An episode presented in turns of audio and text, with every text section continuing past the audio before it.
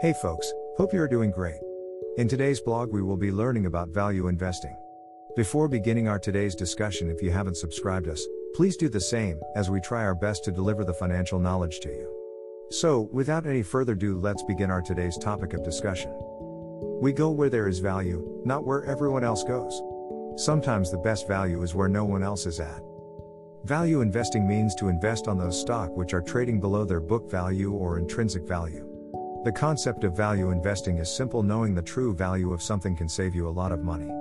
Consider this example. Suppose you want to purchase new clothes, but on every e-commerce site you find it quite overpriced.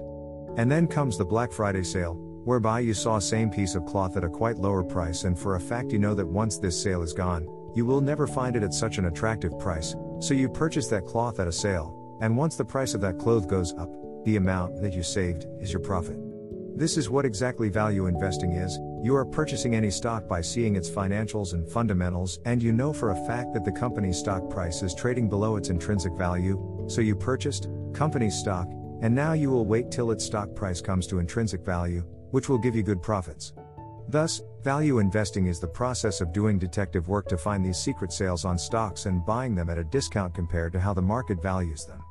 In return for buying and holding these value stocks for the long term, investors can be rewarded handsomely. Consider this example. If a stock is worth $100 and you buy it for $66, you'll make a profit of $34 simply by waiting for the stock's price to rise to the $100 true value. On top of that, the company might grow and become more valuable, giving you a chance to make even more money. If the stock's price rises to $110, you'll make $44 since you bought the stock on sale. If you had purchased it at its full price of $100, you would only make a $10 profit. Now you might be wondering, what is intrinsic value and how can we calculate any company's intrinsic value? Intrinsic value is a combination of using financial analysis such as studying a company's financial performance, revenue, earnings, cash flow, free cash flow, and profit, as well as fundamental factors, including the company's brand, business model, target market, and competitive advantage. Some metrics used to calculate a company's intrinsic value includes price to book, PB, or book value, which measures the value of a company's assets and compares them to the stock price. If the price is lower than the value of the assets, the stock is undervalued, assuming the company is not in financial hardship. Price to earning, PE, which shows the company's track record for earnings to determine if the stock price is not reflecting all of the earnings or is undervalued. Free cash flow, which is the cash generated from a company's revenue or operations after the costs of expenditures have been subtracted. Free cash flow is the cash remaining after expenses have been paid, including operating expenses and large purchases called capital expenditures, which is the purchase of assets like equipment or upgrading a manufacturing plant. If a company is generating free cash flow, it'll have money left over to invest in the future of the business, pay off debt, pay dividends or rewards to shareholders, and issue share buybacks.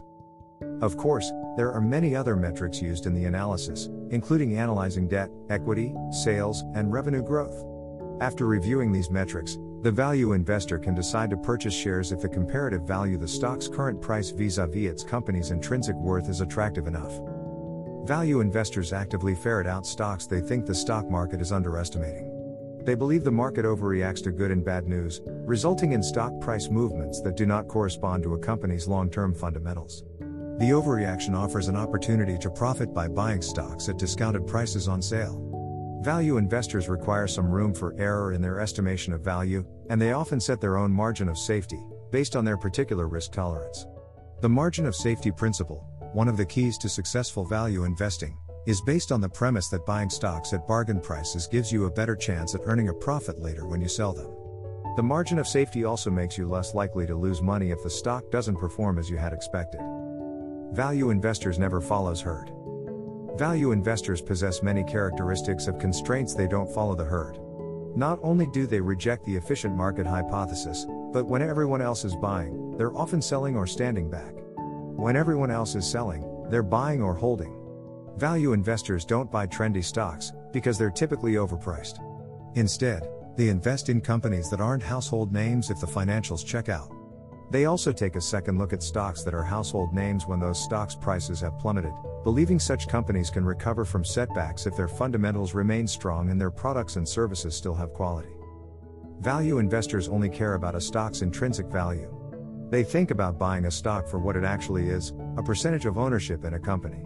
They want to own companies that they know have sound principles and sound financials, regardless of what everyone else is saying or doing. Estimating the true intrinsic value of a stock involves some financial analysis but also involves a fair amount of subjectivity, meaning at times, it can be more of an art than a science. Two different investors can analyze the exact same valuation data on a company and arrive at different decisions. Some investors, who look only at existing financials, don't put much faith in estimating future growth. Other value investors focus primarily on a company's future growth potential and estimated cash flows.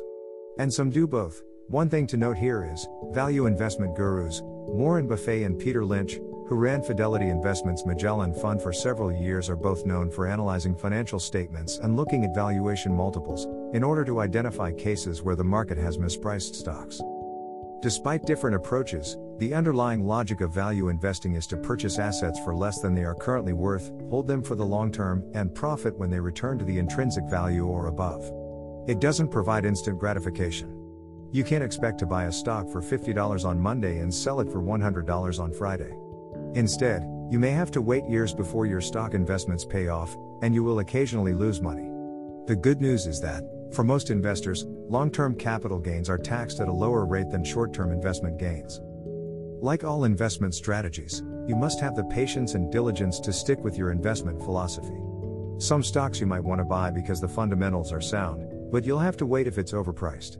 You'll want to buy the stock that is most attractively priced at that moment, and if no stocks meet your criteria, you'll have to sit and wait and let your cash sit idle until an opportunity arises.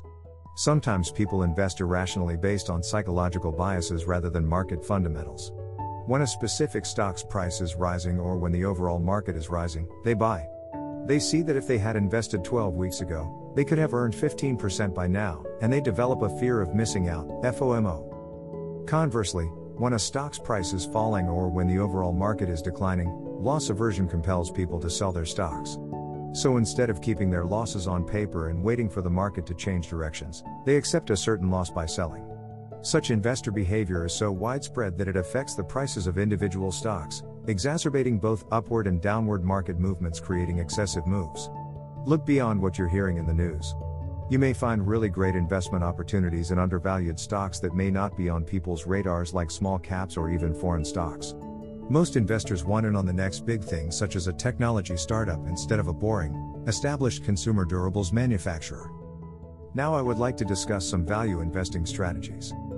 The key to buying an undervalued stock is to thoroughly research the company and make common sense decisions. Value investor Christopher H. Brown recommends asking if a company is likely to increase its revenue via the following methods: raising prices on products, increasing sales figures, decreasing expenses, selling off or closing down unprofitable divisions. Brown also suggests studying a company's competitors to evaluate its future growth prospects. But the answers to all of these questions tend to be speculative, without any real supportive numerical data. Simply to put, there are no quantitative software programs yet available to help achieve these answers, which makes value stock investing somewhat of a grand guessing game. For this reason, Warren Buffett recommends investing only in industries you have personally worked in, or whose consumer goods you are familiar with, like cars, clothes, appliances, and food. One thing investor can do is choose the stocks of companies that sell high-demand products and services. While it's difficult to predict when innovative new products will capture market share, it's easy to gauge how long a company has been in business and study how it has adapted to challenges over time. Only this is not enough. You must look for insiders. Now you might be wondering, what or who are these insiders? For our purposes, insiders are the company's senior managers and directors, plus any shareholders who own at least 10% of the company's stock. A company's managers and directors have unique knowledge about the companies they run, so if they are purchasing its stock, it's reasonable to assume that the company's prospects look favorable.